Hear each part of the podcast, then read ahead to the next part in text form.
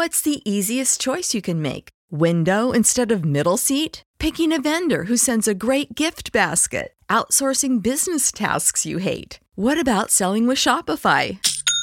Whether you're selling a little or a lot, Shopify helps you do your thing, however you cha-ching. Shopify is the global commerce platform that helps you sell at every stage of your business. From the launch your online shop stage to the first real life store stage, all the way to the did we just hit a million orders stage. Shopify's there to help you grow. Whether you're selling scented soap or offering outdoor outfits, Shopify helps you sell. Wherever and whatever you're selling, Shopify's got you covered. Sign up for a $1 per month trial period at shopify.com slash try. Go to shopify.com slash try now to grow your business, no matter what stage you're in. Shopify.com slash try.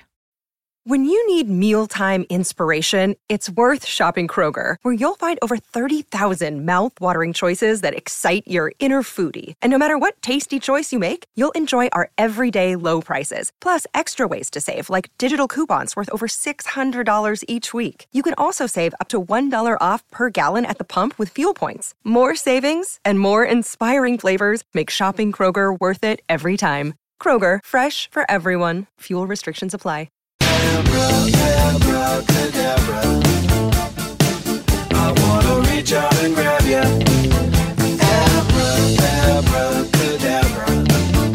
Welcome to this week's Radical Retro Rewind, our first Halloween special. Joining me today again as co host is my brother David, also a fellow Halloween lover. Matter of fact, has his wedding anniversary on Halloween Day. I do. I had a masquerade ball type fantasy wedding, and uh, it was a lot of fun. And it just adds to the the specialness of this time of year and this holiday. Going on that, definitely. I feel like Halloween has always been that holiday for me. Of course, Christmas and all those other great, amazing holidays. But when most kids were thinking about summer and the pool, I was dreaming about fall, that slight chill in the air, and the magic that only Halloween can bring.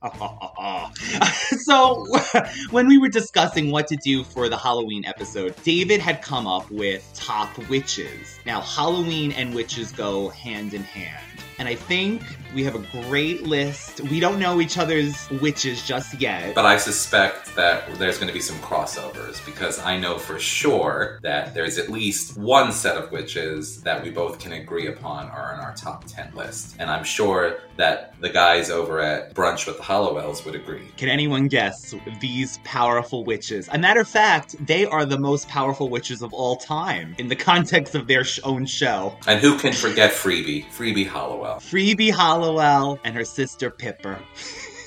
So, growing up in the 80s and the 90s, I feel like back in the day, there was so many Halloween specials. I mean, from Garfield to just even Halloween movies that they would air back in the day or cartoons that they made especially just for Halloween. Charlie Brown, the Great Pumpkin. That's right, that's a tradition every year, the Great Pumpkin. Was Mr. Boogedy, do you remember that?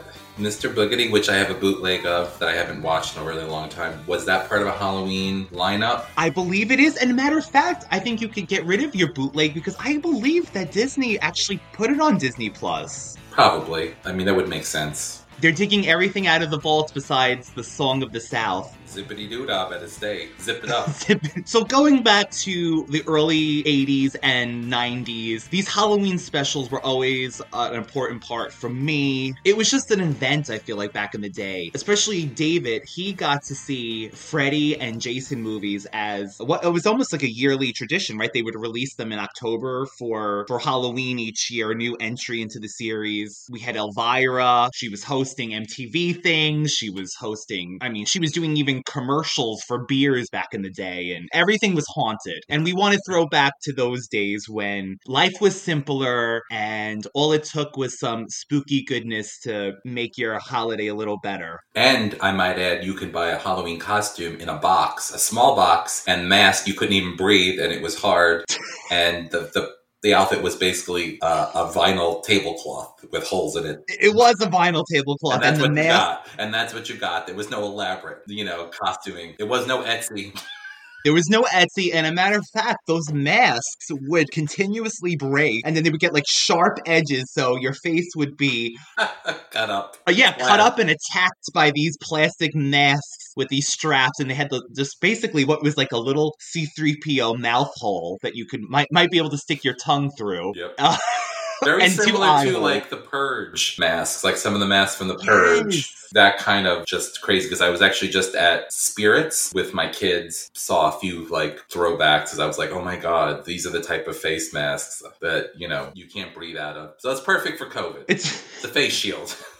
It's a face shield, it's a character all in one. Going back to that, now, Halloween is a little different this year, but what did the kids like? Is there any costumes that called out to them? So my 14 year old, he just turned 14 on the 17th, is going as Noratu. I can't say this right. It's Japanimation. I should really. I think that's how you say it, Naruto. Naruto. Um, and um, Joe is a Power Ranger. I don't know why he wanted to be Marshmello, which is funny because Marshmello. Everyone thinks that Marshmello is like so kid friendly. He's really not. But I mean, he's not. You know. But they do have kids Who the hell's Marshmello Mar- costume. The, the Who's Marshmello? you don't know who Marshmello is? You need to. Is it a car? Is it a cartoon? No, Marshmello is like uh, a DJ. He's he's got he's got the marshmallow, the, the white, oh, like the marshmallow on his head. He's like seeing no identity. You can't see his identity. with the X's over his Yes. eyes. So he's the Red Ranger. Um, N- Is there a certain ranger that he is? Mighty Morphin, Dino Charge, Um, Zeo. He loves them all, and he's been all different types. If you look at like his play fun costumes, there's quite a few different Power Ranger, but usually he always gravitates toward the red. the Red Ranger's always the lead, right? Well, the funny thing is, I sent you a picture. I found a Skeletor costume, one Skeletor costume, and one Power Range costume in my particular spirit. Um, in you know my neighborhood, my area. Yes, he wanted to be originally Marshmello. Now he is going to be. She hasn't decided yet. And my littlest guy, we're we're kind of playing with. He loves to be fireman. He loves fireman Sam, and so we're gonna do fireman. Or he loves dogs, all types of dogs, stuffed animal dogs. He's obsessed Literally, he sleeps with forty stuffed animal dogs in my bed.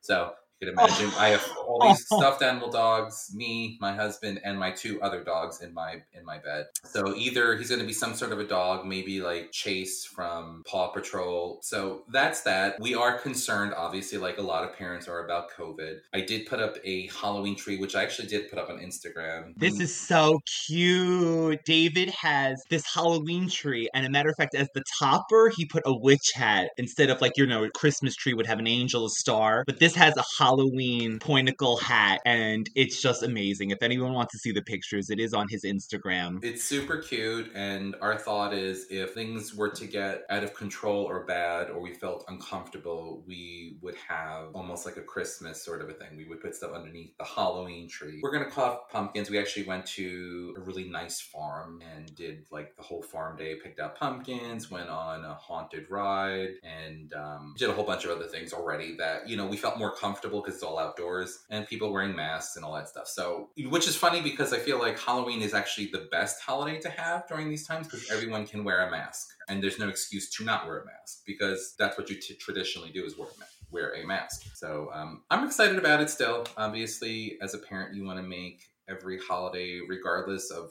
what's going on around them, to be special and hopefully kind of shield them from what's going on as much as you can, and as much as you can, as much as you can. So, are we expecting uh, for Halloween tomorrow a lot of COVID? Actually, I- I'm expecting people dressing up as COVID and Tiger. This is what I was imagining was going to happen this year. Back when Tiger King became a thing, I said, "Oh, here we go. Everyone's going to be Exotic Joe. There's going to be Carol Baskins everywhere." Well, you know what's really funny is that we are running out of time for costumes for my kids, but I actually, in true David form, when I was on a Zoom meeting with my law firm, I actually had Joe Exotic as my background, and I took one of my kids' huge white tiger stuffed animals and I had it around my neck just to kind of. Have a little fun with it. Everyone really enjoyed it. I want to see you in that Delator costume that you sent me the picture of. I have gained the COVID 30 and uh, I do not personify anything skeletal at this point. But that's the magic of Skeletor. He was named Skeletor, but he's got a blue body. He was So robust. He was robust. Okay. He was ro- he was just as muscular as He-Man, which is a little freaky because basically he's blue and he's so he's muscular and he's got the head of a skeleton. It's his gym body. He's it's all gym body. It's it's all like for the beach. It's not for like it's only to show off. It's not for actual combat. So, without further ado, top witches. Now, we both submitted 10 witches, and like David was saying earlier, we might have a few crossovers. So, we're going to open the envelope, we're going to reveal our witches, and we're going to see how many witches that we agree on and how many witches that we found different from each other. So, since David is my lovely guest, do you want to start us off with the first witch that you picked? Okay, so the first witch, or I should say witches, is the charmed one. Yay! So, yes, Ding ding ding. This again, so we definitely crossed over with this.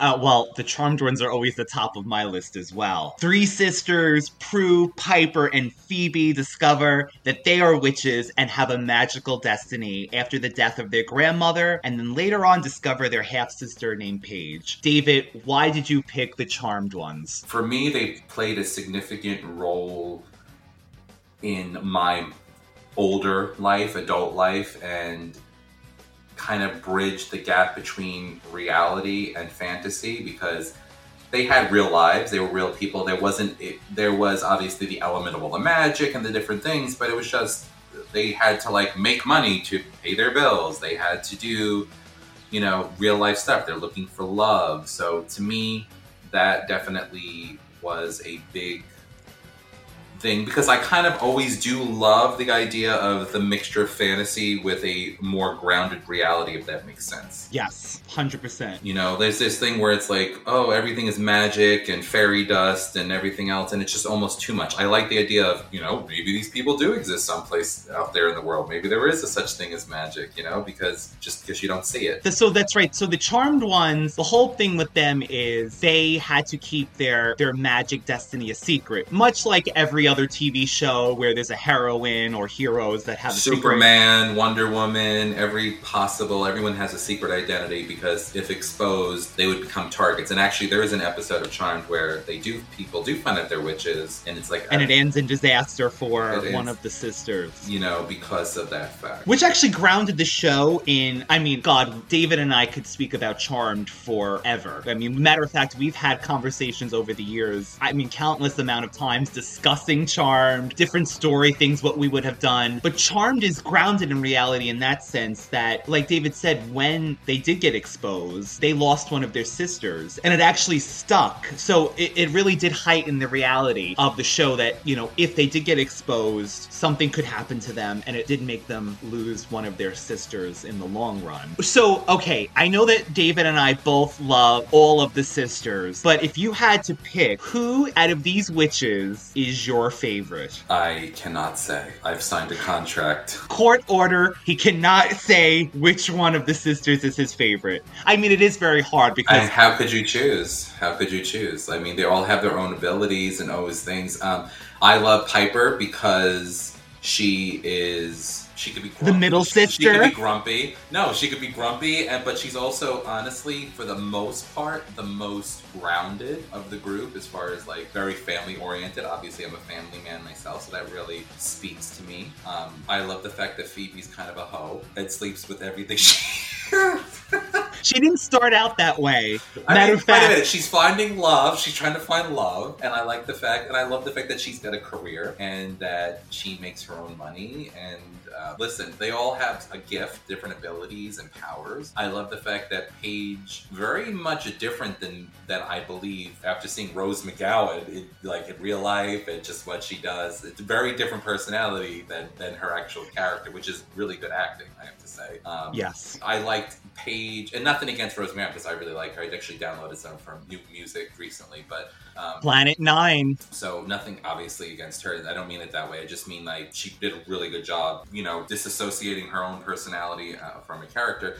Um, I like Paige because she was again very much about family, protecting her family, um, acquiring powers and abilities, and doing whatever. And but kind of she was the comic relief for me One hundred percent. quirky, She was funny. She's like my little girl Mariana. She's just like very quirky and funny and and kind of comes off like off the cuff says certain things, and you're like, "Oh my god!" and then you think it's hysterical. but the uh, off the cuff is hundred percent Paige. And matter of fact, Rose said that she based her character on Lucille Ball. I can, without a doubt, pick my favorite Charmed one. I know who it is. Prue Halliwell. Prue Halliwell, Shannen Doherty. Honestly, I do. I say Prue Halliwell and I also say Paige. I put them at, on the same level for me. Yee! How dare you?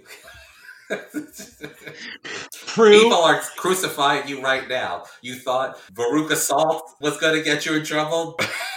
Balka, whatever. Faruka Ball. You thought that was going to get you in trouble? How dare you compare the two? How dare you? I have to say, both Prue and Paige put innocence first before anything, and both had the most badass powers. While, uh, for anyone who hasn't seen the show, each sister has their own unique gift. Uh, Prue had telekinesis where she could move things with her mind and she could astral project where she could be in two places at once.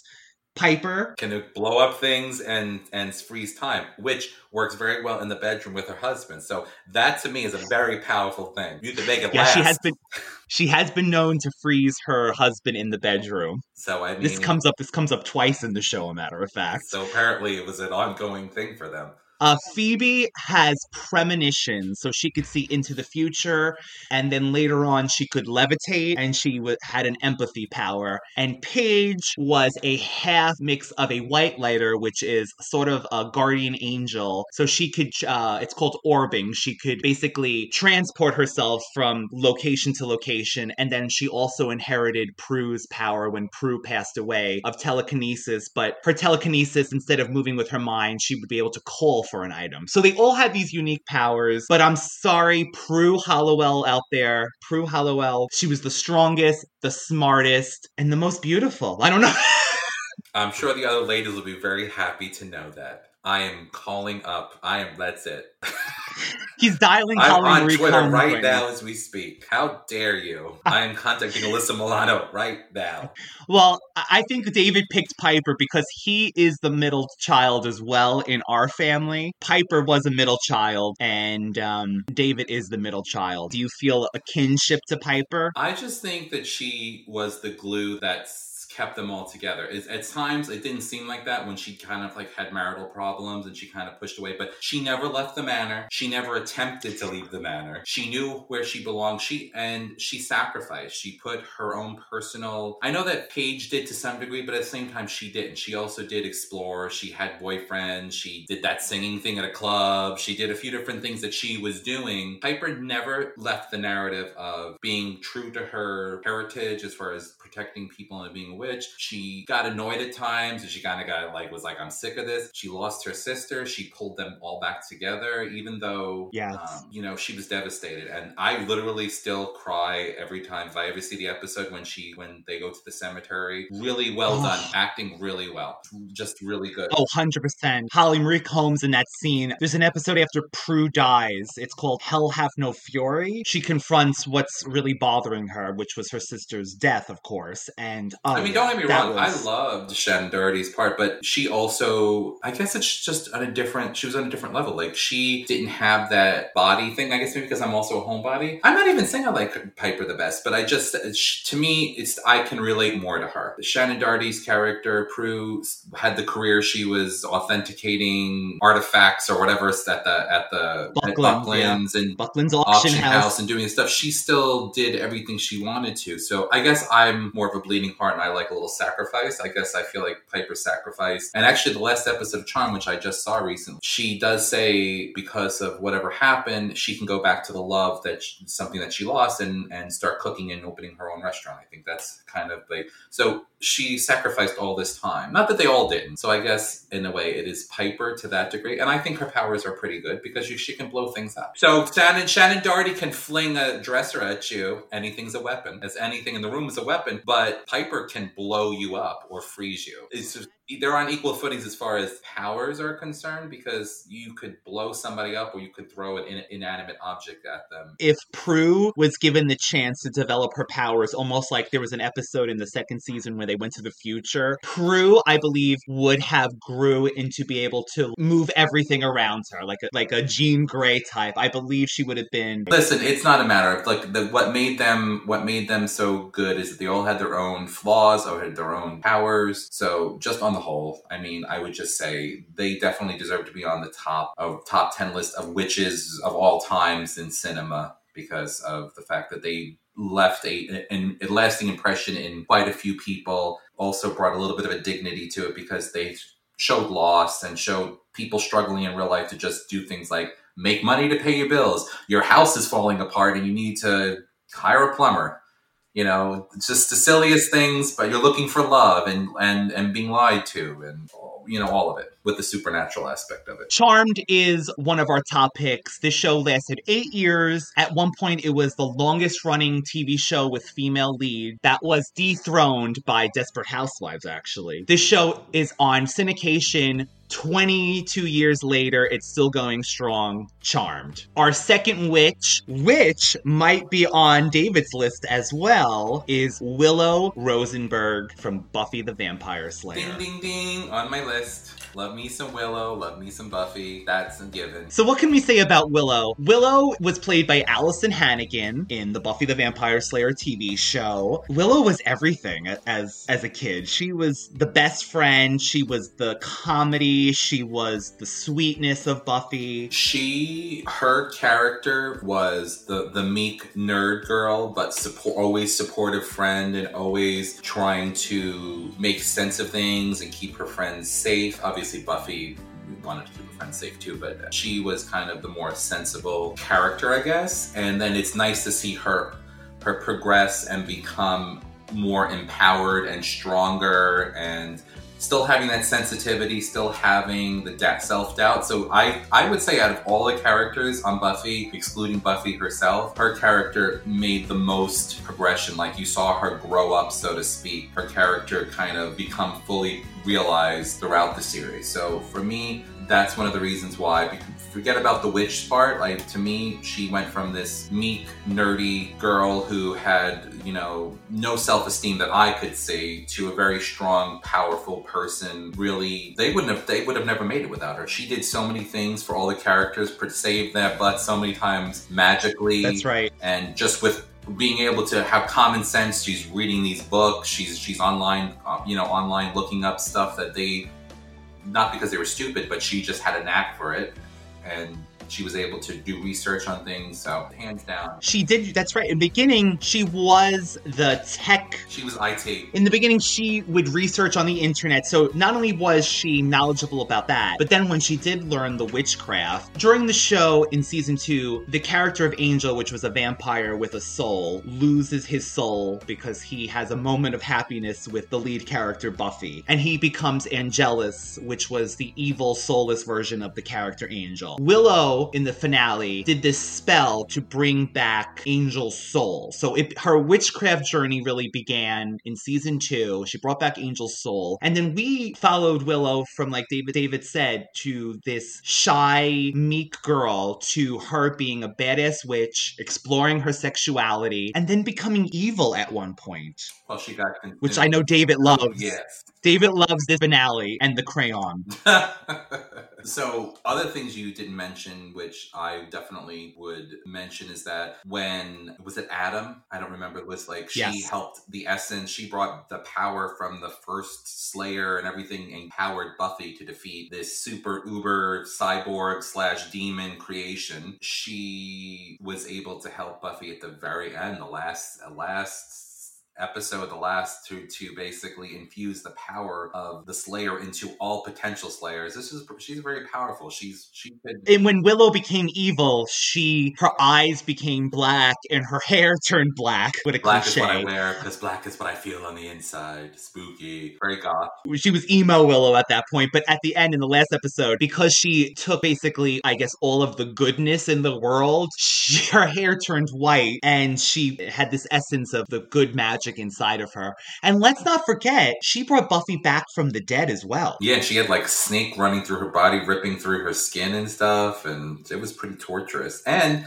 she also, when Buffy was dead for a time, she also used telepathy so that the rest of the Scooby Gang could continue to fight vampires. She would like tell them, okay, the vampire's around the corner, be careful, or whatever. Like she was able to. So basically, in her own right, she was very powerful, really enjoyed her. As far as being on the top 10 of our witch list, I think it speaks for itself. Her character development, the fact that she had a heart, the fact that she, let's be honest, Buffy the Vampire Slayer would have not survived without having Willow. Yes, all the all of the characters did stuff for her, and but Willow definitely, by the fact of bringing her back to life, good, bad, or indifferent, still still probably would have. None of them would have been alive. She did so much. They they say that Xander is the heart of the Scooby Gang. They call them the Scooby Gang, the group of characters, the friends that fight with Buffy. They say that Xander's the heart. I really feel that Willow is the heart of the group. I, I feel like Xander kept them together in a different way. He wanted Buffy at one point, then he he wanted Willow, and he she didn't want him anymore. She he wanted everybody. Xander wanted everybody. 20 teen,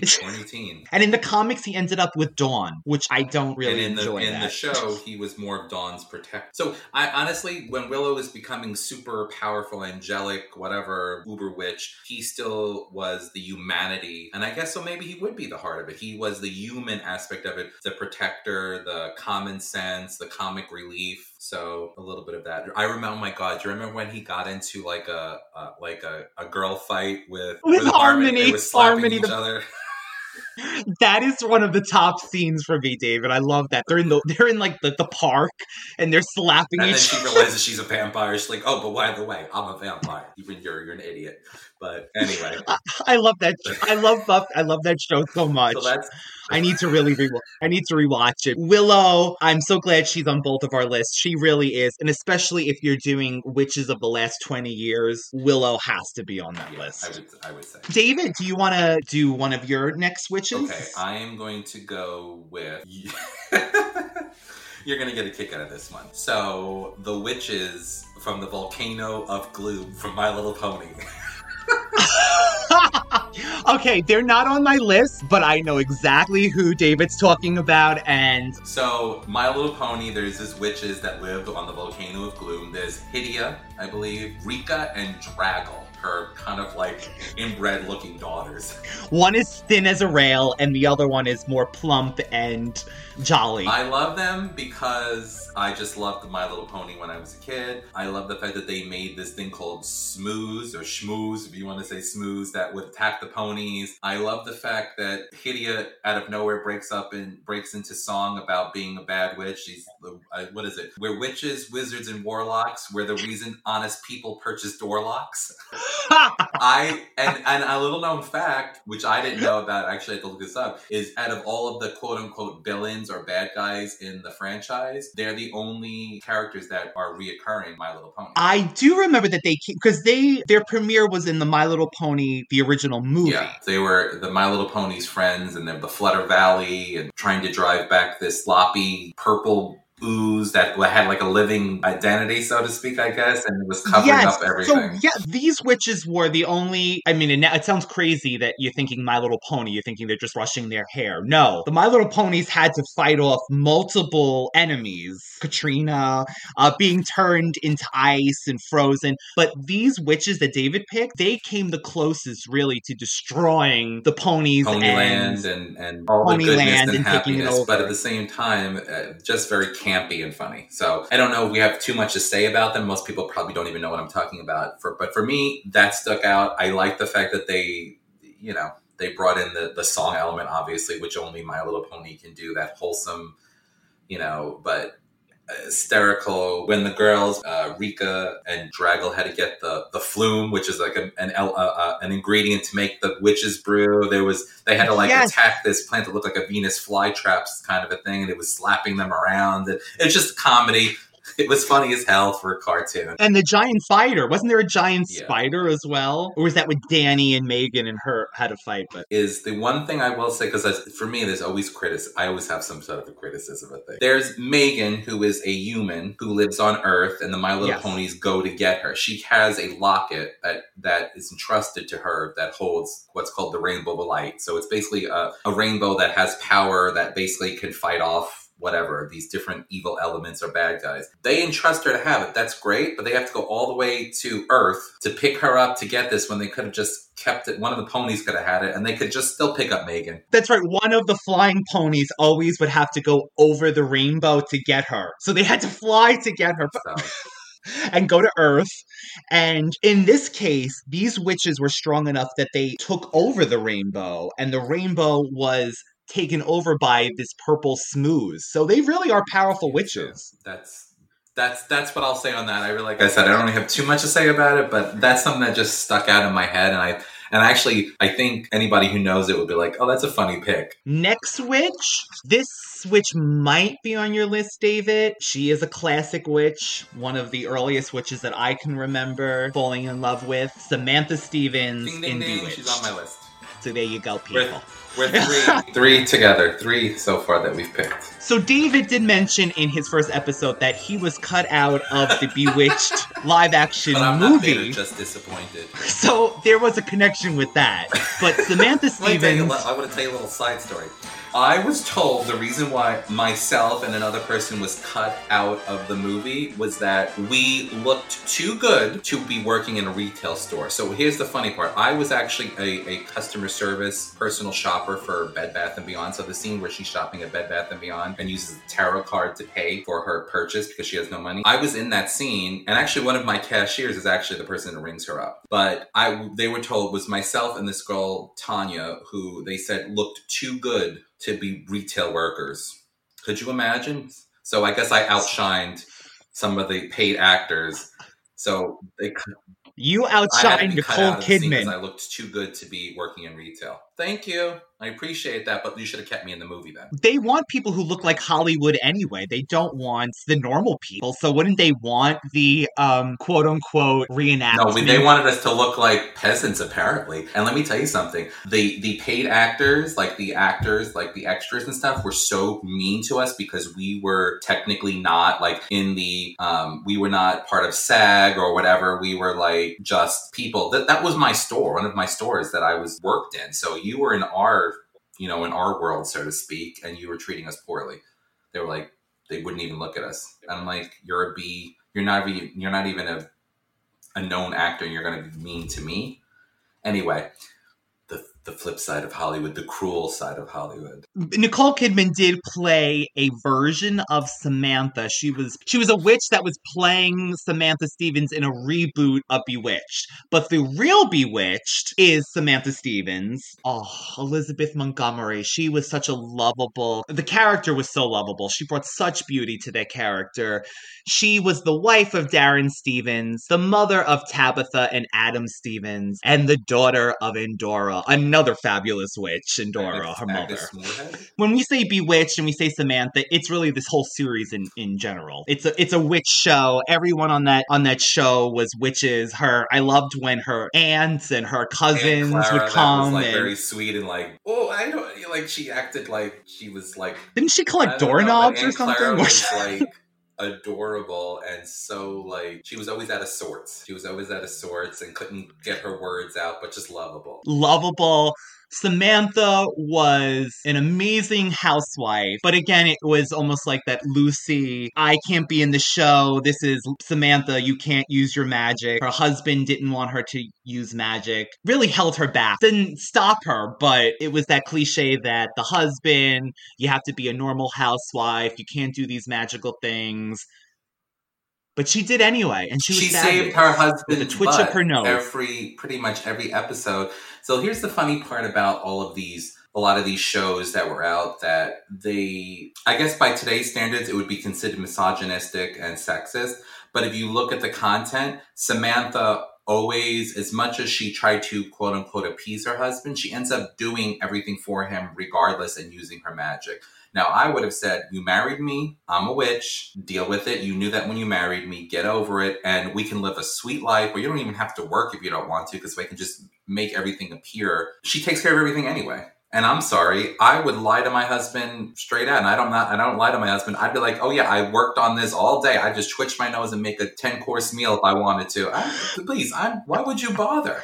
Well, the thing about Samantha was in the show that we mentioned earlier, Charmed, they couldn't use magic for quote unquote personal gain, meaning they couldn't use it for their own well being and advancement. But Samantha didn't have that problem. She could just But use she magic. didn't do anything like Nick. Like she never hurt anybody, or even like when she had her nosy neighbors, like Miss Kravitz. Was it Miss Kravitz? Miss Kravitz, I love that. She always would see Samantha doing something crazy. She's that neighbor that would watch you continuously what's going on next door, and her husband would never believe what she said. Was it Abner?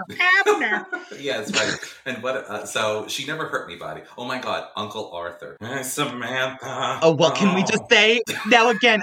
I don't know if he's officially was out of the closet, this wasn't, actor, then, but then people are blind.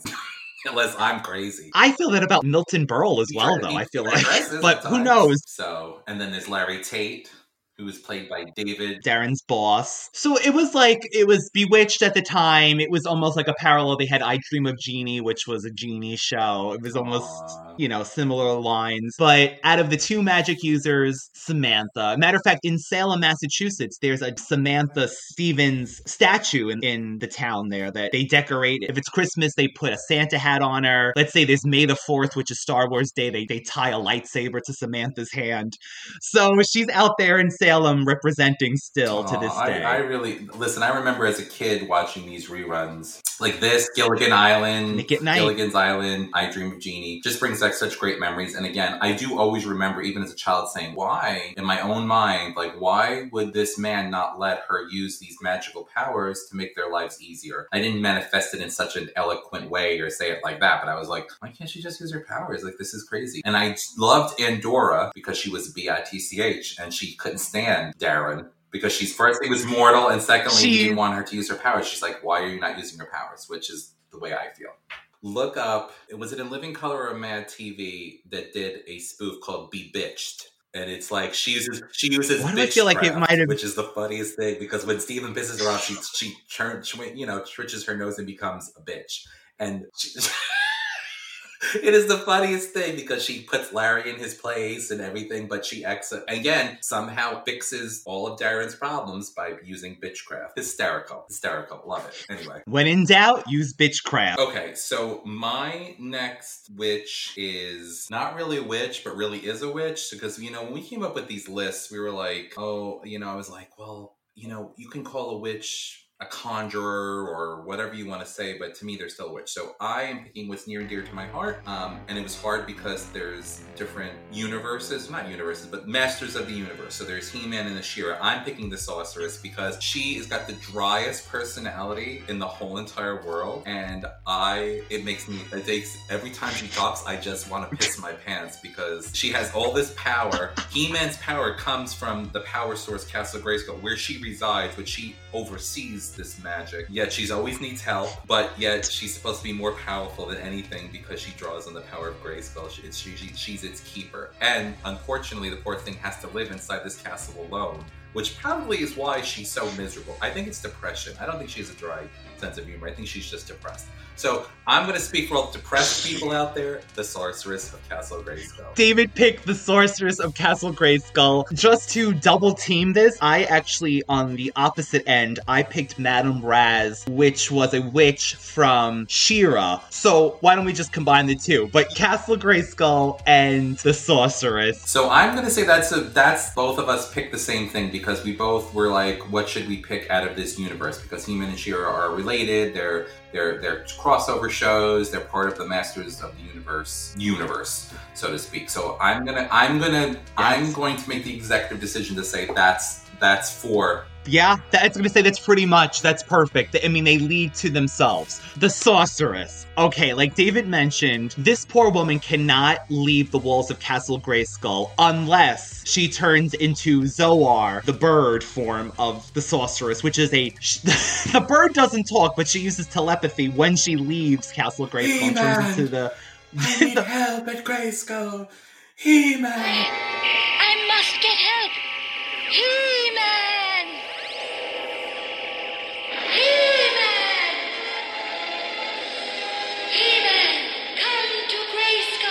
But wait a minute. Couldn't she, at various times, now that you're bringing this up, not every time that she needed to get He Man did she turn into Zoar? So is it just because one day she wanted to take a stroll and she had extra time, she could turn into the bird to, to get He Man? Because either way, she did use telepathy. She used those rings, they would animate those rings of telepathy coming into He Man's head. Sorceress. So, but there are points when. Sorceress. Oh, sorceress. I love that too because when he got the message, he would be like, sorceress? Or he'd say he, but he would also refer to her as Zoar and the sorceress, depending on, I guess, when she was the bird. I don't know. I think maybe she wanted to leave the castle. So those times when when Skeletor's She stayed outside the, the castle. castle.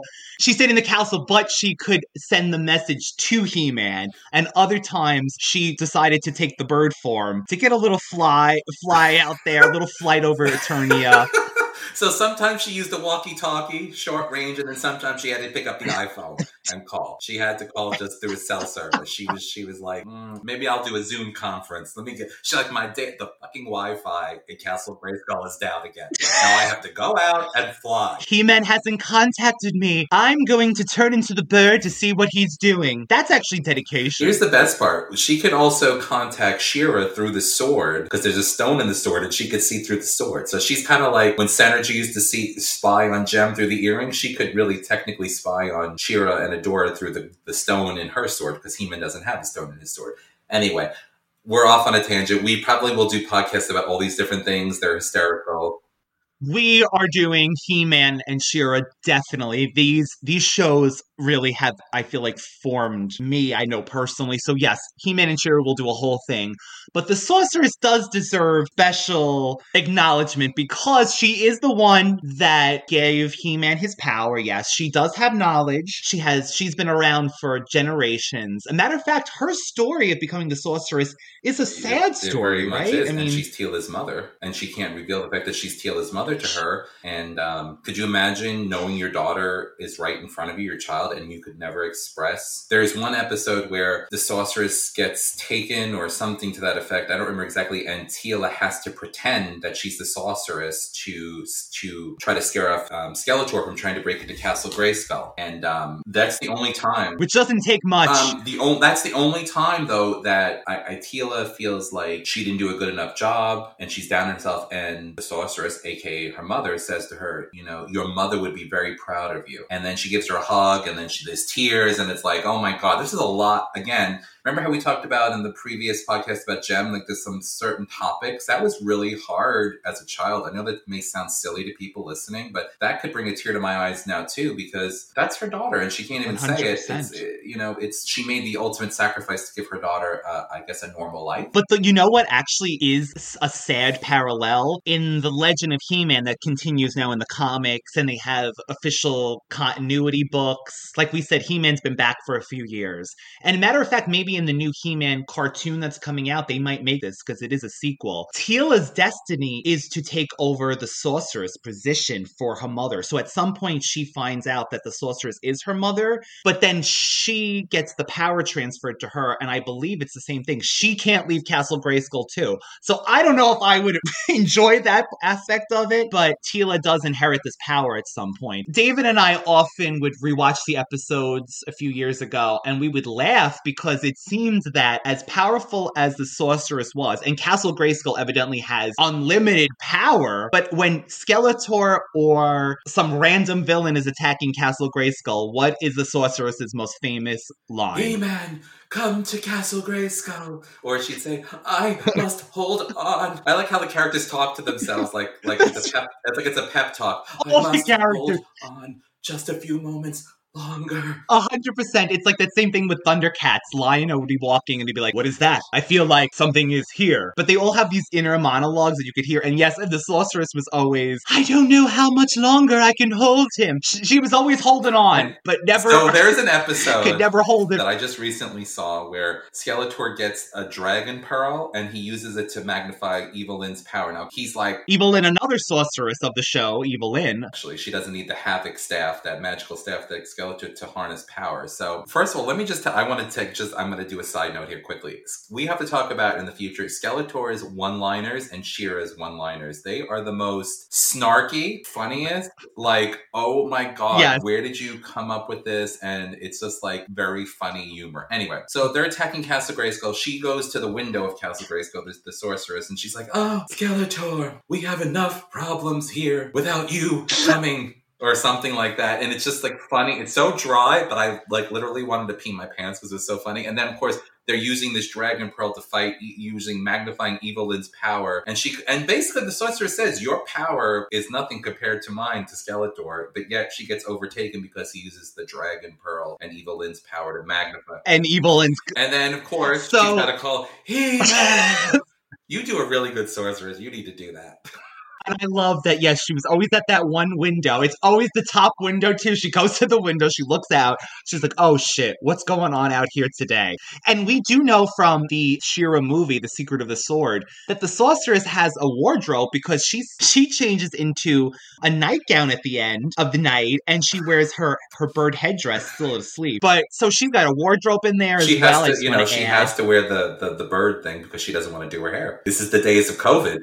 it's like it's like her weave. It's a wig. It's like a wig. She's got a lace front bird wig, bird head wig. Which- She's like, let me get my lace So front. in. she's me always ready for when front bird, Skeletor. bird head on. and she sleeps with it. So she's always ready if Skeletor attacks. Just to add in on here, um, we do have more witches to get to, but on the She-Ra side, I will just add in Madame Raz is a witch that lives in the Whispering Woods, and she would use her abilities to help the Great Rebellion, which is what She-Ra is a part of, to fight off Hordak and the Evil Horde. And Madame Raz is a creature what you call a really Twigget. Is she part Twigget? From the research that I did, that she actually is a Twigget, but she's a I larger can understand. Twigget. I can relate, girl. I'm a larger Twigget myself. she's she actually is. She's got um she's got some love, Madame Raz. She's got She's, she's uh, uh, she's oh, got she's she's got body, Madame Raz. she's she's got a booty. She's got ana- Madame Raz. that don't want none. Madame Raz, where we have the sorceress that has a great memory and remembers things, but just can't hold off Skeletor. Madame Raz is so old that she can't remember her spells, so a lot of her spells will start off good, and then she'll she'll say the wrong mm, word in the spell, and then something will disastrous happen, or a flower will come instead of a magic beam. Uh, she's, I guess, the equivalent of Orko on He-Man, but a little more I capable. think honestly, there have been times that Madame Raz has saved the day, so she does have her place. Like when She-Ra was thrown into a pit, into another dimension, she she through her you know craziness and not remembering spells, she knew from being as old as she was, she knew that there was a magic book that she had to get in this library someplace in the middle of nowhere. And uh, there's also an episode when yeah when when Shadow Weaver attacks Bright Moon and she uses her magic to fight off with Glimmer and Queen Angela again. Angela. But also a Twigget was involved. Wasn't No, there a Broom. Twigget involved Broom. too? And they have like this. Wo- there's like this piece of wood. Oh, it was Broom. That's right. So Broom, her her magic broom that speaks and actually is her sidekick. Basically, they're they're one and the same. He helps her, but evidently Broom has magic too, right? Because when they needed a magic circle, it was Madame Raz, Broom.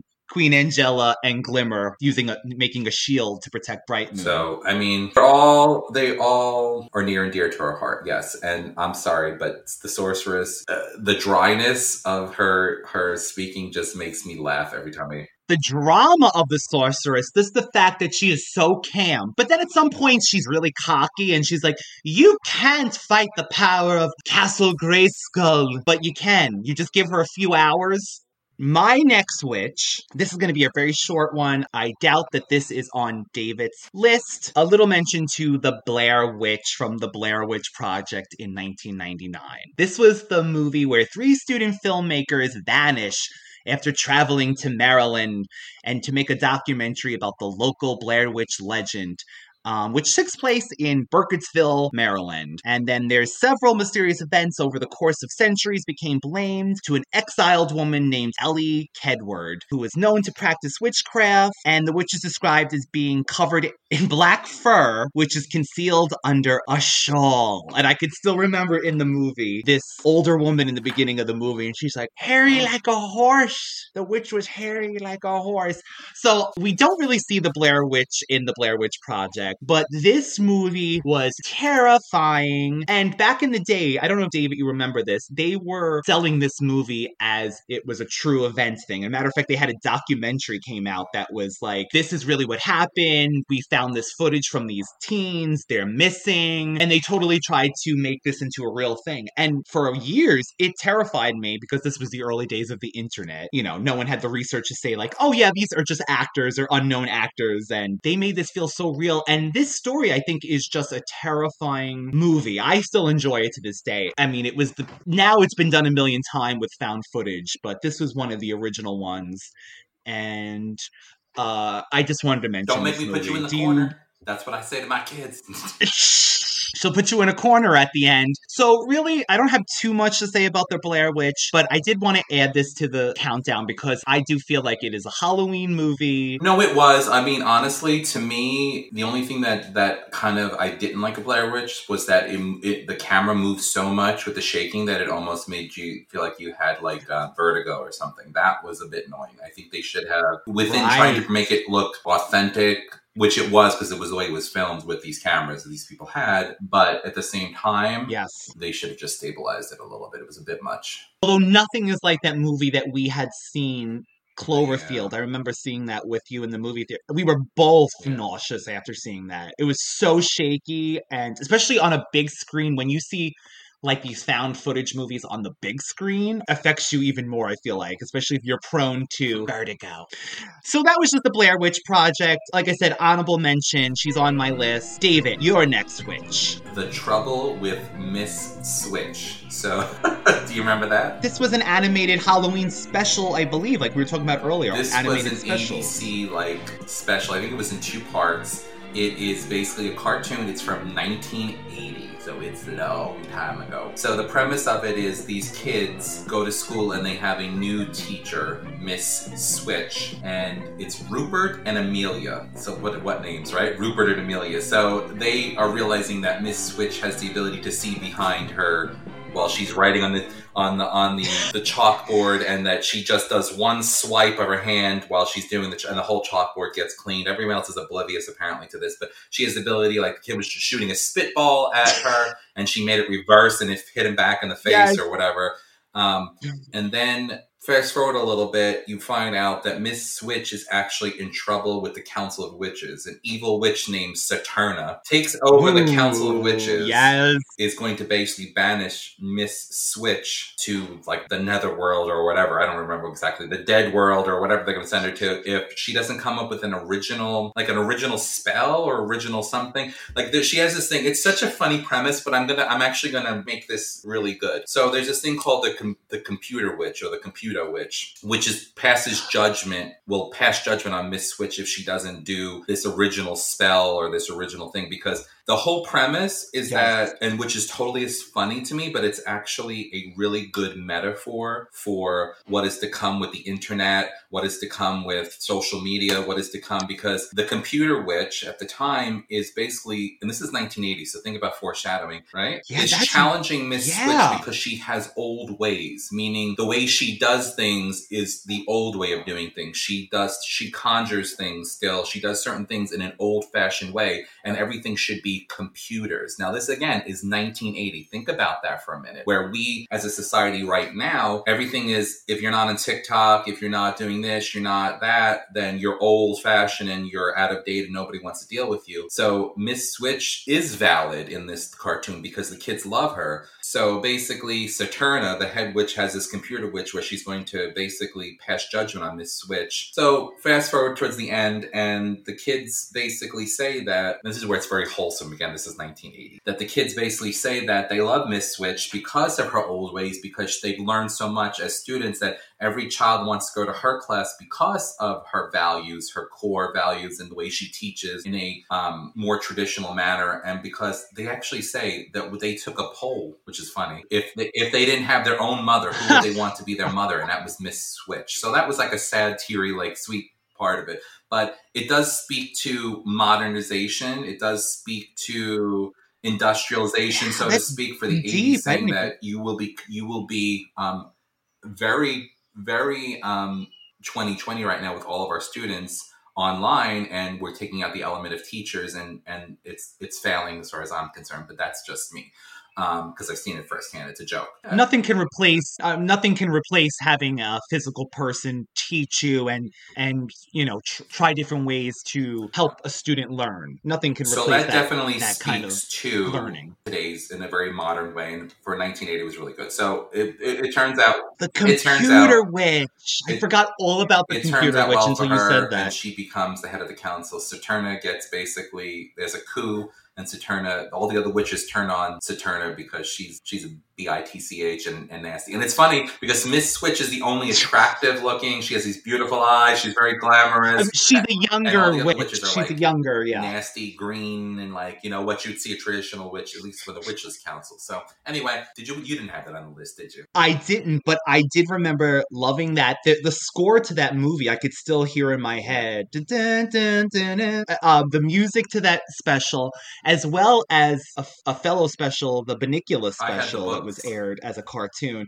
Oh, Bunnicula's the best. But Miss Switch is amazing. And I believe they made a sequel to The Trouble with Miss Switch. Another, I don't know if it's Miss Switch or Saves to the rescue Day i or Miss switch to the rescue to the rest, something like that. Doesn't she save them with their That's the original, and that was part of that the an original spell that movie? she was going to do. She was going to do something with the switching the numbers of the, the quarterback, or so, it was just something very wholesome. Again, very childlike. Okay, so a few more witches that I have. We matched for four.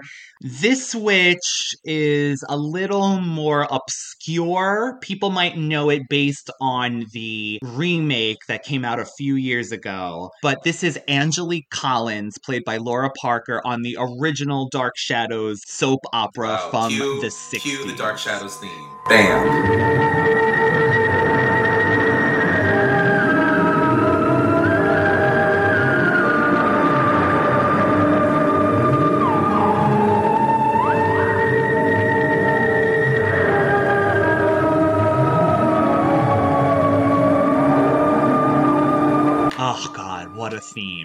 David was a fan of they made a 90s remake of Dark Shadows as well, which is another fantastic series if anyone wants a condensed version of Dark Shadows. It lasted 13 episodes. There's Dark Shadows movies. There was the Tim Burton Dark Shadows that did have this character Angelique. They were both blonde and they were both witches. But the original Angelique is basically one of the main antagonists of the Dark Shadows soap opera. Long story short, she was the person that cursed Barnabas Collins, which is the vampire that was brought on to save the original Dark Shadows back in the day. The soap opera was uh, it was a gothic soap opera, but it was more ghosts and mystery. And then towards the end of the the, the first run, they were seeing that the ratings were done. So they said, do whatever you want. So the creator, Dan Curtis, brought in a vampire. And that sent, saved the show and it became a cult classic. But she was the one that was in love with this character, Barnabas Collins. And because Barnabas was in love with someone called Josette, and he only had eyes for Josette, Angelique curses Barnabas that anyone that falls in love with him will be doomed to death because and therefore he would give them the curse of the vampire. Didn't do the job well enough, Barnabas. I am not dead yet. While I can still breathe, I will have my revenge. I set a curse on you, Barnabas Collins, who wanted your Josette so much. Well, you shall have her. Not in the way that you would have chosen. We'll never rest, Barnabas. And you will never be able to love anyone. For whoever loves you will die. That is my curse. And you will live with it through all eternity. she's throughout the series this this character comes back in reincarnations. Uh, she's very flirty. She's playful during dark shadows the original one goes from parallel times they go to the future they go to the past they're all over the place and there's many incarnations of the angelique character. They're both they're all played by the same actress but there's more evil angeliques there's angeliques that might have been a little nicer. So she's definitely a classic classic witch that's probably forgotten by most people. She's up there with one of my favorite witches. Which is um I loved Dark Shadows the original. I loved the remake with Joanna Going, and of course it ended on a cliffhanger, which annoyed me. And they I hate this is what I don't like about Netflix. They do this all the time. It's, this wasn't Netflix. This is before Netflix, but this is what I hate about this was abc a matter of fact yeah, that they leave on a cliffhanger, then do me the favor and just nuke the place or do something to give me a, an ending because at the end of the the new Dark Shadows, the newer version, not the movie, basically they find out that he's the vampire, and that's how it ends on a cliffhanger. It's like dun dun dun, and it's over. Right. And a matter of fact, that show was canceled, I believe, because of the war at the time in the early 90s, and the coverage was all for the war. And this show was on later on at night. It was an ABC, like you know, probably nine o'clock at night. So people were watching the, the news coverage of the Gulf War. And so that show did got canceled, unfortunately. Of course, like David said, without a proper ending. There is the Tim Burton movie for anyone with Angelique. Eh, not my favorite version of this story. Although the CW is currently making a Dark Shadows continuation series that's supposed to come out. This is going to take place after original series aired, but it's going to be the current Colin families. Let's see if it actually comes out. So I want to talk about a witch that I just ate up, so to speak. I just love this. Um, this made me question where I live, everything. Good witch. Damn. Miss Cassie Nightingale. So I love the Good Witch. I, I don't know what else to say about it as far as it takes place in like like a New England sort of a vibe. It's in Middleton. I want to move to Middleton. I would leave my current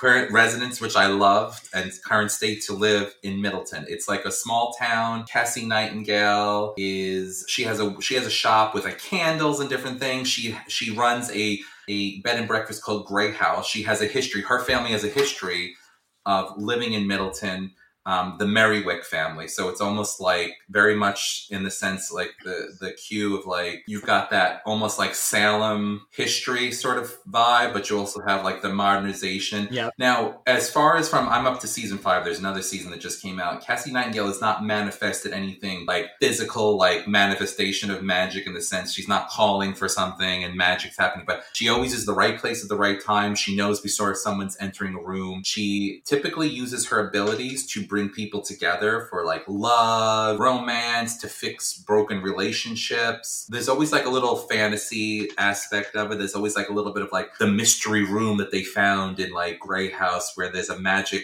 you know, there's a box with a beautiful jewel and the re- and the story about the like the pilgrim person who was in love with the the Merriwick from um, I just love it. I can't say enough about it. It's wholesome. I'm going to tell you something. This is a, a show that I like to watch. It's very wholesome. Like there's no like raunchy sex scenes. There's no like like it just makes you feel good. It's a Hallmark. I watch it on Hallmark, Netflix, right, but it's series. from Hall- the Hallmark Channel. I love it. It's Catherine Bell. She used to be on what Jag. I love her. I think she's a yeah, beautiful looking Jag. woman. I cannot speak enough about how I would love to live in this town. Like their problems, some of the problems, like with the, the mayor who is like Miss Mayor Tinsdale. It's just funny. Like they're worried about like the Harvest Festival. It's always something to do with like socialization Oh, and community God, I wish. and kind of like love and they're always hanging out going to people's cafes. This one's the cafe owner this one's this. I love it i love it i love it. If i could you know if i had to go someplace eh, i would i would love to love it live in middleton. It's one of those places almost like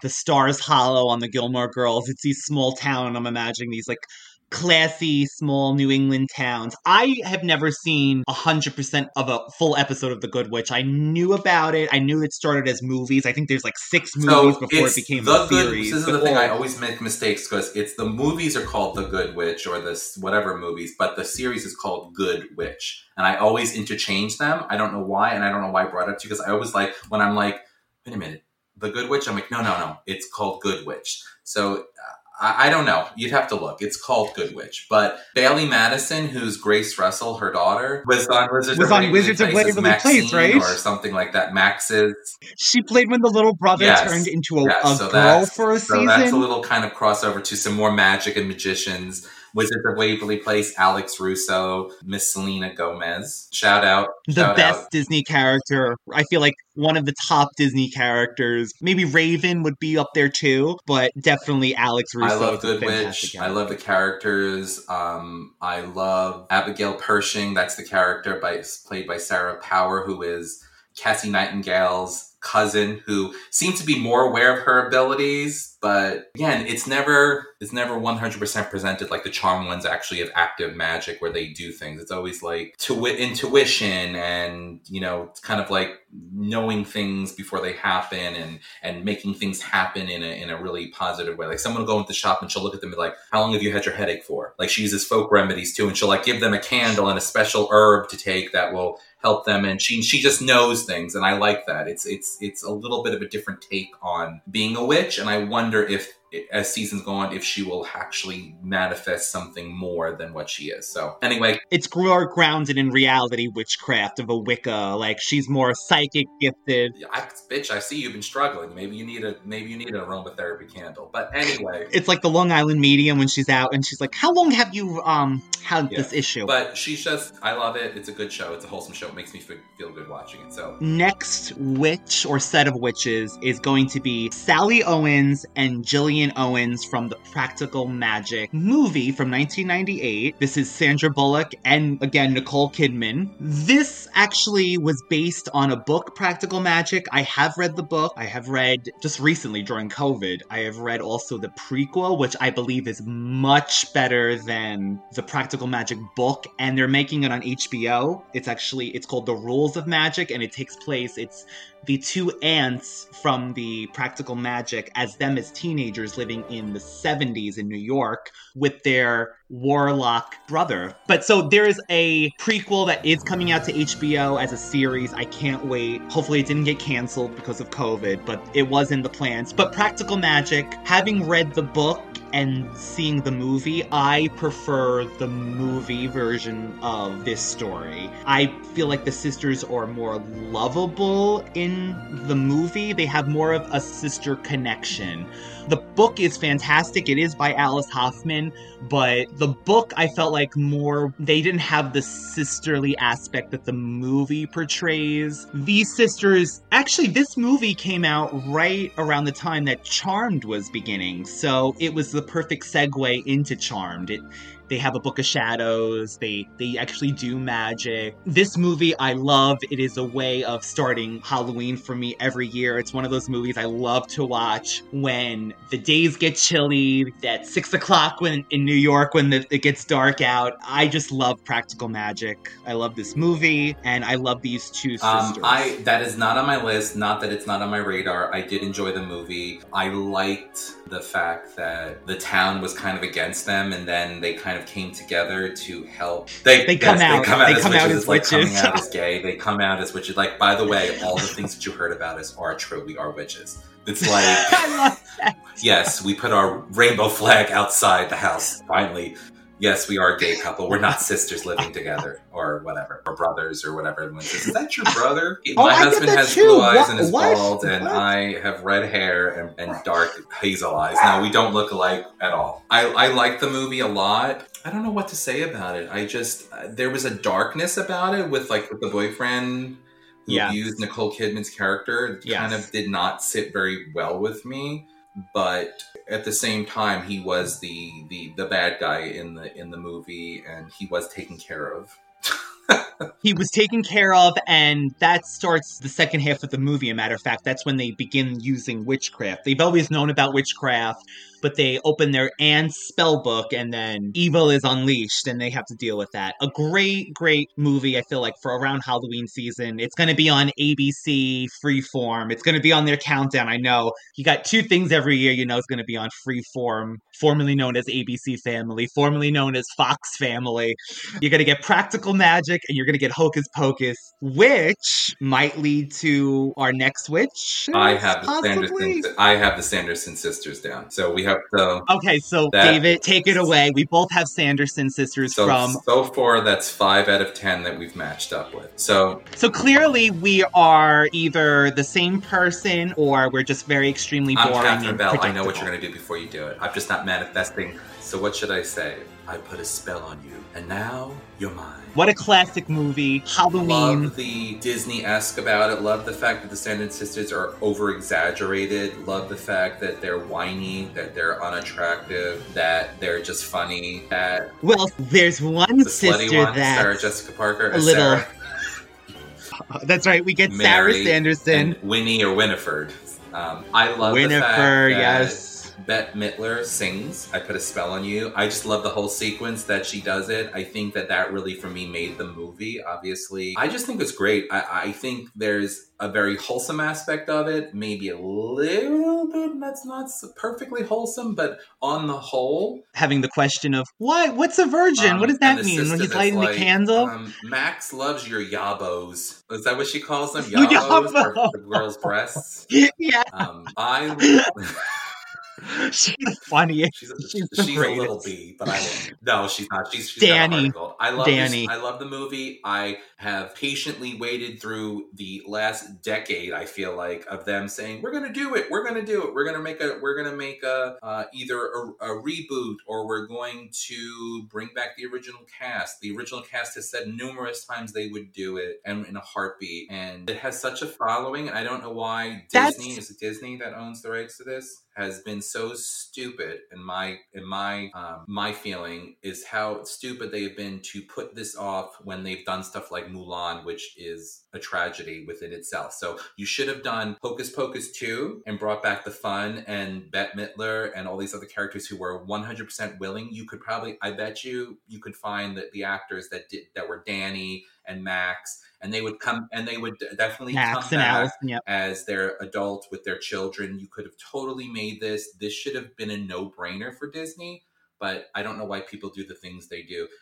Do you, matter of fact, do you remember that special that they might have aired two years ago on ABC when it was, or that's Freeform, but it's ABC. They had the actor Max, Danny, the woman who played Allison. They are all back, and like David said, when you have a whole cast, the whole entire cast agree is in agreement of doing this. But Disney, I honestly, I have a few points. So Disney originally a few years ago was doing a reboot. Now the reboot has been canceled. It was going to be a Disney Channel at the time reboot.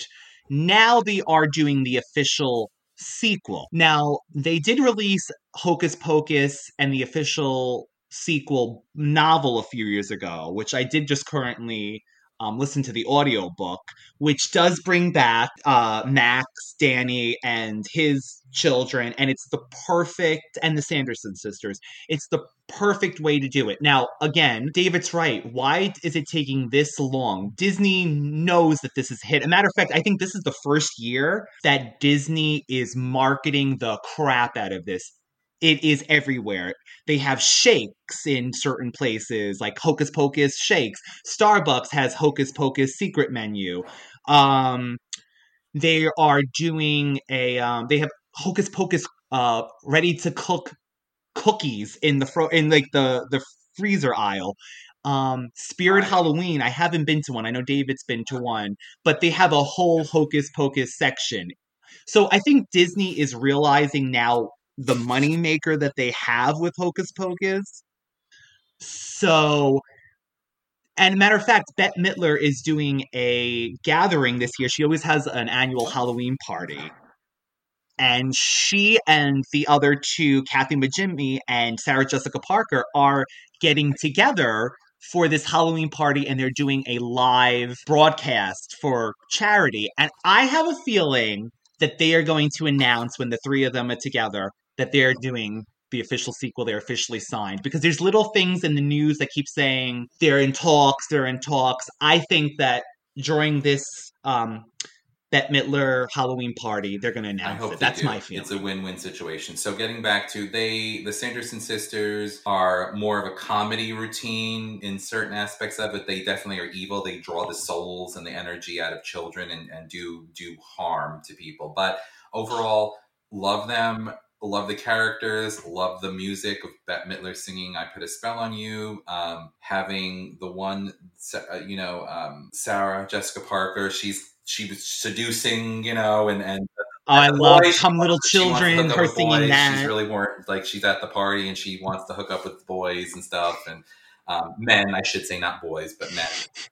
Um, but Man, I was gonna say I love it. And the other and the sister, um, what's oh my god, I'm missing her name. What's what's the middle? Mary. Mary rides a vacuum. Uh, Mary. because she can't find a broom. Mary Black I the think it's, and Bastard. they grab it by the cord. All of it. It's campy. It's funny. Love it. Cannot wait. I really hope that they make this um, and they don't screw it up because people have been waiting for far too long. And honestly, you should have.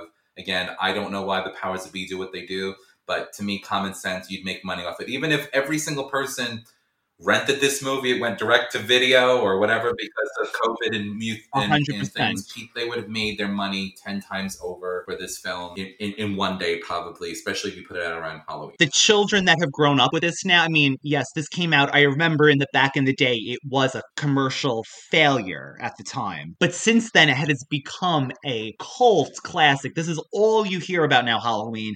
And there's a generation of kids that have just been raised on this movie, and they are just as passionate about it. So, yes, I don't know what Disney's doing. I hope that they want to make money, especially during the current situation with how many layoffs they've been doing with the parks and everything. This is guaranteed money, like David's saying.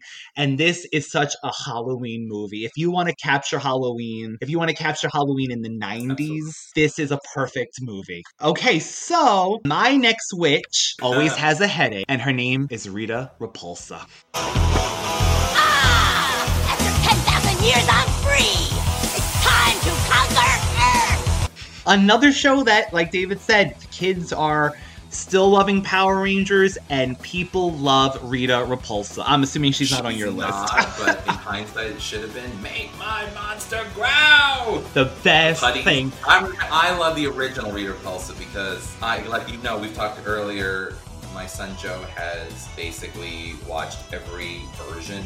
Mystic Force, Dino Everyone. Force, this, that, every other possible reincarnation of the show. And Rita Repulsa is, yes, in the original Power but she also comes back. So So Rita is in the first episode, which I believe is called Day of the Dumpster, appropriately named. Uh, Rita was imprisoned for 10,000 years, and now she's free. So these astronauts open up a space dumpster that she, along with Goldar, Baboo, Squat, and Finster, her minions, were locked in. And she's coming for the Power Rangers and Zordon. I'm free.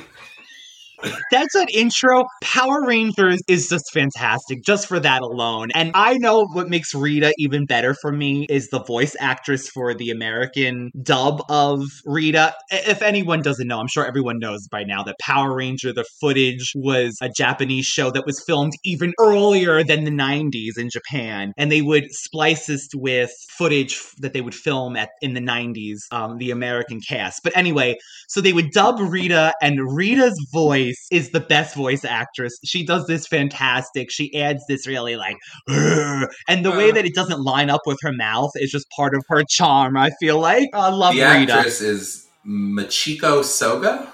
She's a Japanese. I, I'm sorry if I'm not pronouncing your name. I know she's passed away since then. So shout out and Yes, Rest in she did. But she did play Rita throughout the run of the show, which is fantastic. So the last thing I'll say about Rita is she had these cones, much like a Madonna music video, cones that would jut out from her outfit. She had her hair also in pointy cones.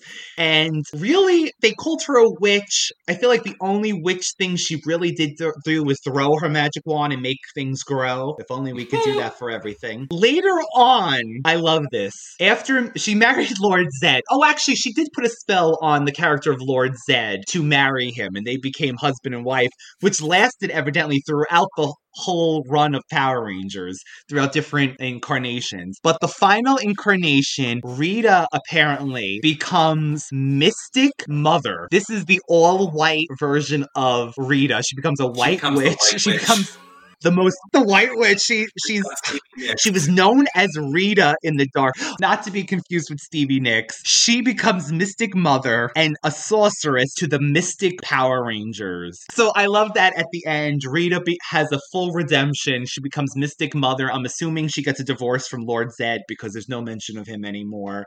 So that's Rita. I love David. her. I'm so happy she becomes Mystic Mother. I love the fact that she has like a new headdress that looks like um so, The like sorceress fluffy, slash- fluffy Native American braids, so to speak. With And yarn, it was like yarnish. The Power Rangers. God, I don't know which which version of Power Rangers, but she helps them tap into the morphing grid. I think, if I'm not mistaken, so they become Power Rangers. So she helps the Power Rangers tap into the morphing grid, and, and good for her that she has a redemption story because that's people love a good redemption story. And people love Rita. They love to hate her.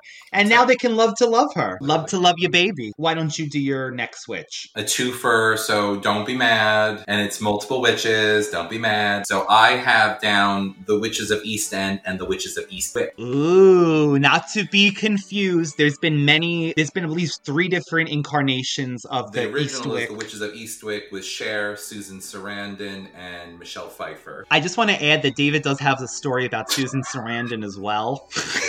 Picture it, the Beverly Center, 1990. I don't know. Um, don't hit me with your car. Don't hit me with your. Don't hit me with your car by accident. Anyway, the Witches of Eastwick. Then they did a remake of the Witches of Eastwick more recently, which I don't know when I say more recently. That could have been 20 years ago at this point because It was when Charmed ended. They did like, it almost like they wanted to capitalize on Charmed slash. I I think they could have developed it a little bit more, but it, of course, got canceled like a lot of other things. Then there's The Witches of East End, which I loved, which was filmed. Wasn't the house? What was the house? the same.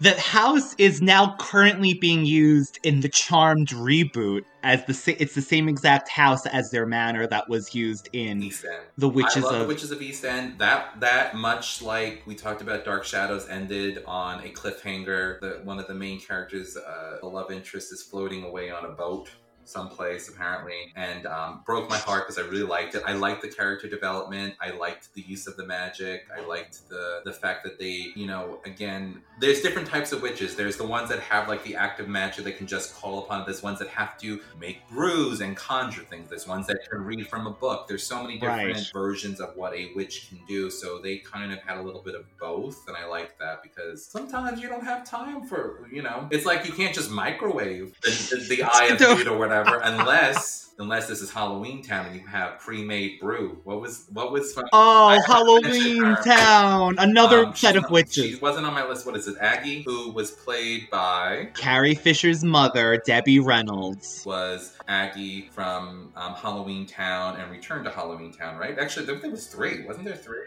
There's three of them. What's there? Um, loved it. There are three, She had three. an instant brew, like literally, like you know, minute rice, and she was able to do it. So just a ton of a tangent, but I love that. And that she said it, you, you know, never works out. These brews never work out. With, Never the same. do They're the quality. minute rice. When you do, you know, which will now not no longer be Uncle Ben's, but when you do Uncle Ben's ninety second microwave pouch rice. So Yes. anyway, um, I love the Witches of East End. I really wish they would have continued with it. Um, oh God, what's her name? Is it? It's it's um, Channing Tatum's Jenna. She's so pretty. She was one of the things. I loved all the characters. I love the development. I loved the magic of it. It was kind of like again had that sort of twist on a little bit of Salem, a little bit like older magic, a little bit of not so everything came so easily to them. Um, so I don't think you had that, but No, I did. A matter of fact, I only saw. Of course, I saw the movie with Cher, and and I did see that first season of the Eastwick that came out on ABC with Rebecca Romijn. Correct me if I'm wrong, David. From what I did see of the Witches of East End, which supposedly was supposed to take place on Long Island, but didn't look like Long Island to me. What I saw, I feel like that was heavily influenced, of course, from the. It's coming from the original source, but I feel like that was a heavy Charmed influence on that way with the sister aspect and the the mother and the aunt were sisters. Did demons almost or like creatures were inspired by Charmed? I'm sure a lot of them were. And of course, they did try to capitalize on the popularity of Charmed. Um, well, witches are primarily female. You, you, I have heard in shows that they refer right. to a male witch sometimes, but it's more they're considered a wizard or a warlock or whatever. Yeah, Charmed is the only one that had good witches in general were witches, no matter what sex, and an evil witch was always a warlock, no matter what they were on Charmed. But yes, David's right. Usually, it, uh, witches And, are and it's usually through the bloodline. You don't just become a witch. You don't like, you know, much like the, unlike the craft where there must have been something in them to begin with, they use the power of all the, the four, calling the four corners or whatever, which is not on my list for funny enough. I know. I, I Maybe because you can't say the actress's name. Maybe that's why Veruca Salt. for Fairuza Balk. Anyway, you ruined it. You ruined Christmas. How dare you? Christmas is canceled. But Willow was another person that didn't inherit it per se from a line. She kind of just taught herself. And in Buffy, you were you were just able to read magic books, and you would become a practicer. Practitioner? Practitioner I'm- of I'm magic? Please send me the slimming spell. Send me the COVID cure. Let the object of objection become but a dream. Unseen. Some things cannot be unseen no matter what you do. They're called mirrors. Like I told my doctor when he said, "You know, you need to lose some weight." I said, "Yes, doctor. I'm aware of it. I do own mirrors in my home." oh my god! Did he? Did they get a cold. kick out my of that? doctor's very dry, much like the sorceress. I love when doctors tell you you have to lose weight. Well, no kidding. Every doctor's going to tell you to lose weight. My last group of witches is all under the one season, but they it's the American Horror Ding, ding, Story ding. Coven I have them witches. too down. I love them. I love them. The Supreme, um, Cordelia Goode. Okay, so yeah, so there is so many witches during this Coven season. And David, out of the two seasons, because American Horror Story did follow this up, they had the Coven season and then they did have the follow-up season. Apocalypse. Apocalypse with the Witches again. I preferred Coven. I preferred Coven because it was very all witch heavy, where where Apocalypse was all kind of all over the place, and just at the very end you really get the witches. I loved seeing them again. I loved seeing Cordelia, and you know even I Madison Montgomery,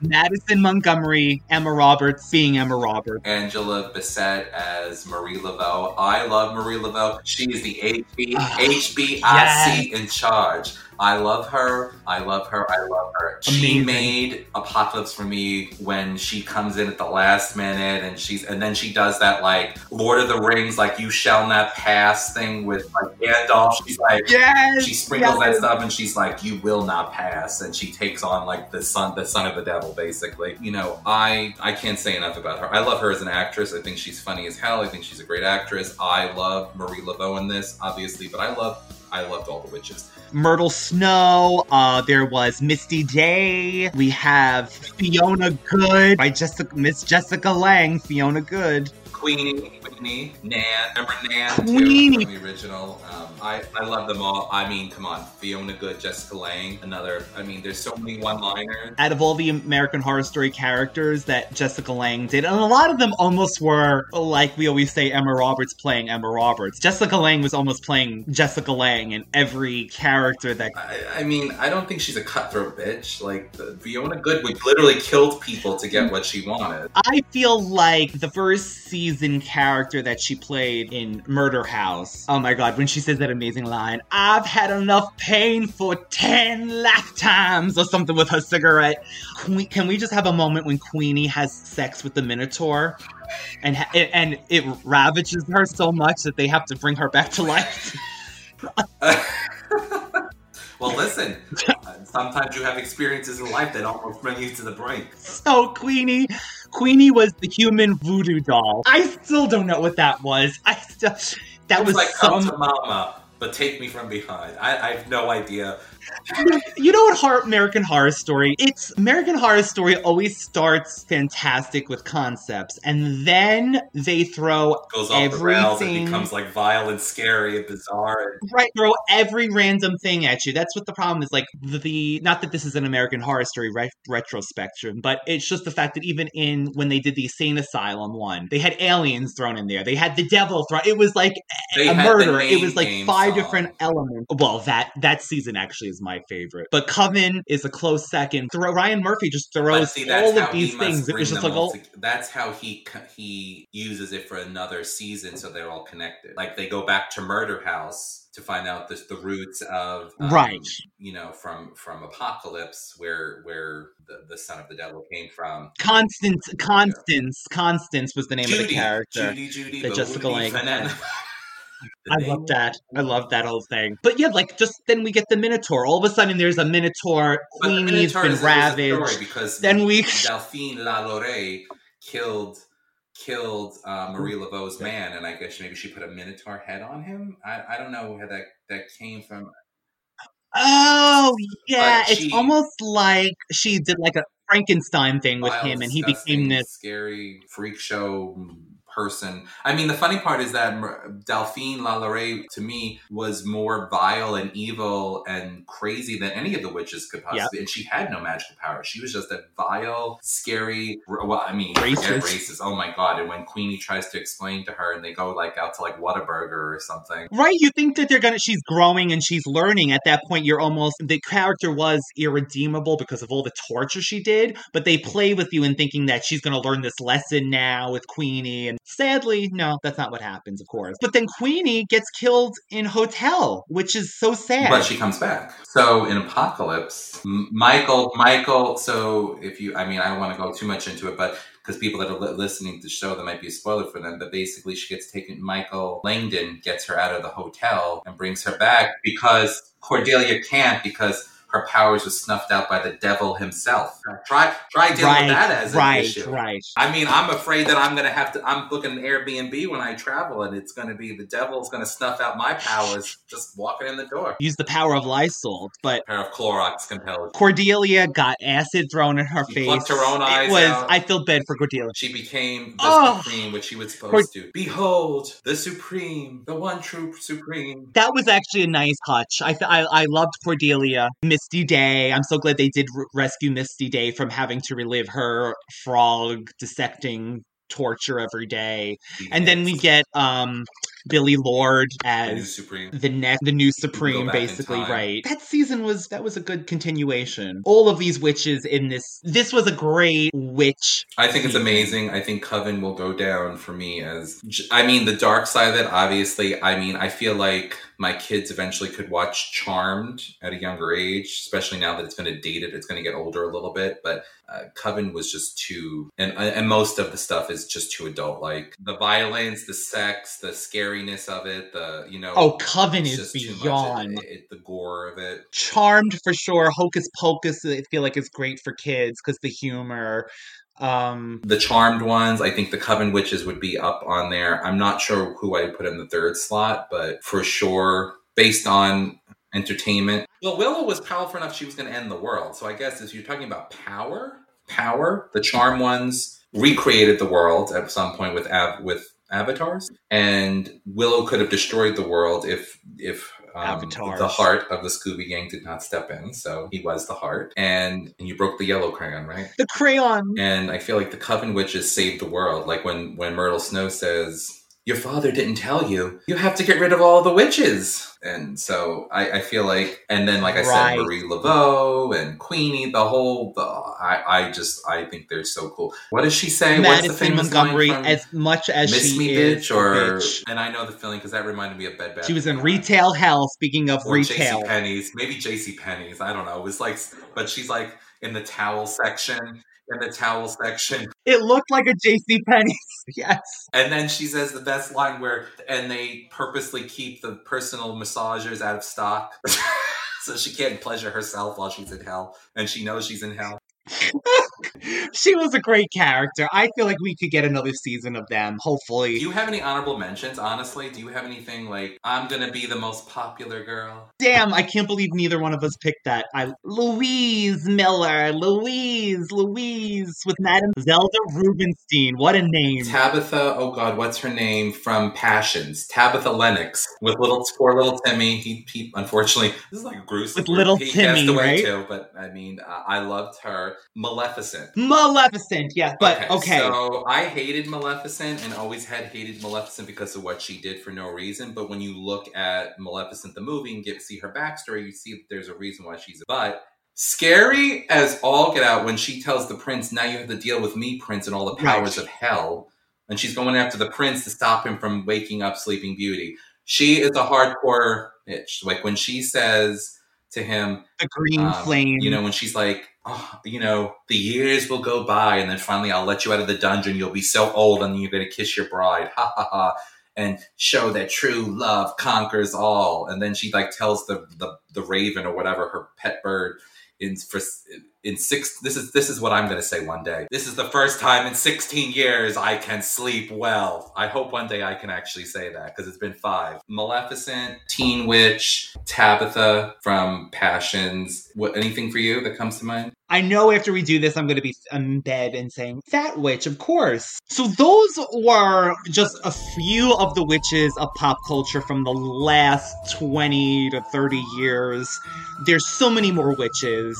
We also, though, hope that you have an amazing Halloween. It's a little different this year. The kids might be not be trick or treating, but we hope that you can still stay home, maybe watch a great movie, eat a lot of candy, and then have future memories, brighter days and Halloweens when we can trick or treat and be free again. the whole COVID thing, whether you feel comfortable or not doing trick or treating this year, if you really enjoy it and you have kids and you don't want to lose that momentum and that love for just having fun, take out the religion aspect of it, take out the whole like, you know, negative connotation of it. Some people like, well, they don't celebrate it. it. To me, it's just about fun. I did it, like I said, I did a Halloween tree. We'll, we'll still have treats. We'll still do stuff. We'll still carve pumpkins. We'll still do a lot of the fun things. Um, we, we they're gonna have costumes. We're gonna have fun and Put I your costume, maybe dress up, even break. if you're at home. Parents need a break up. too, but children need a break from, you know, my children refer to COVID as the sickness. Does everyone still have the sickness? And it's so hard to say, no, I don't want you going here doing this because we're worried. So take the opportunity, whether you quote unquote celebrate Halloween or not, to use the, the holiday, so to speak,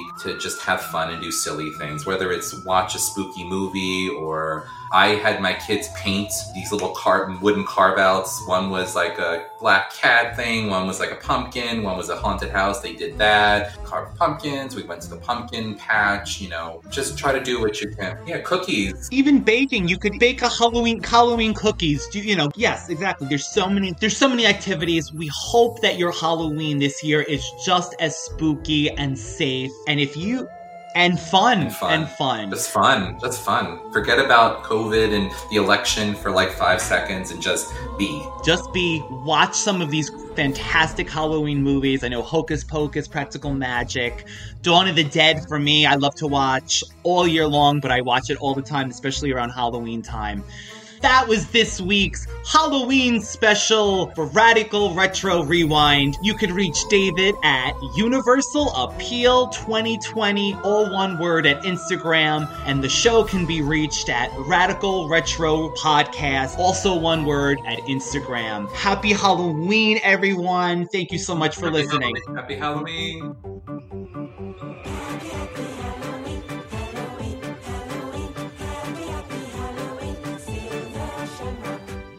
You know how to book flights and hotels. All you're missing is a tool to plan the travel experiences you'll have once you arrive. That's why you need Viator. Book guided tours, excursions, and more in one place. There are over 300,000 travel experiences to choose from, so you can find something for everyone. And Viator offers free cancellation and 24 7 customer support for worry free travel. Download the Viator app now and use code Viator10 for 10% off your first booking in the app. Find travel experiences for you. Do more with Viator.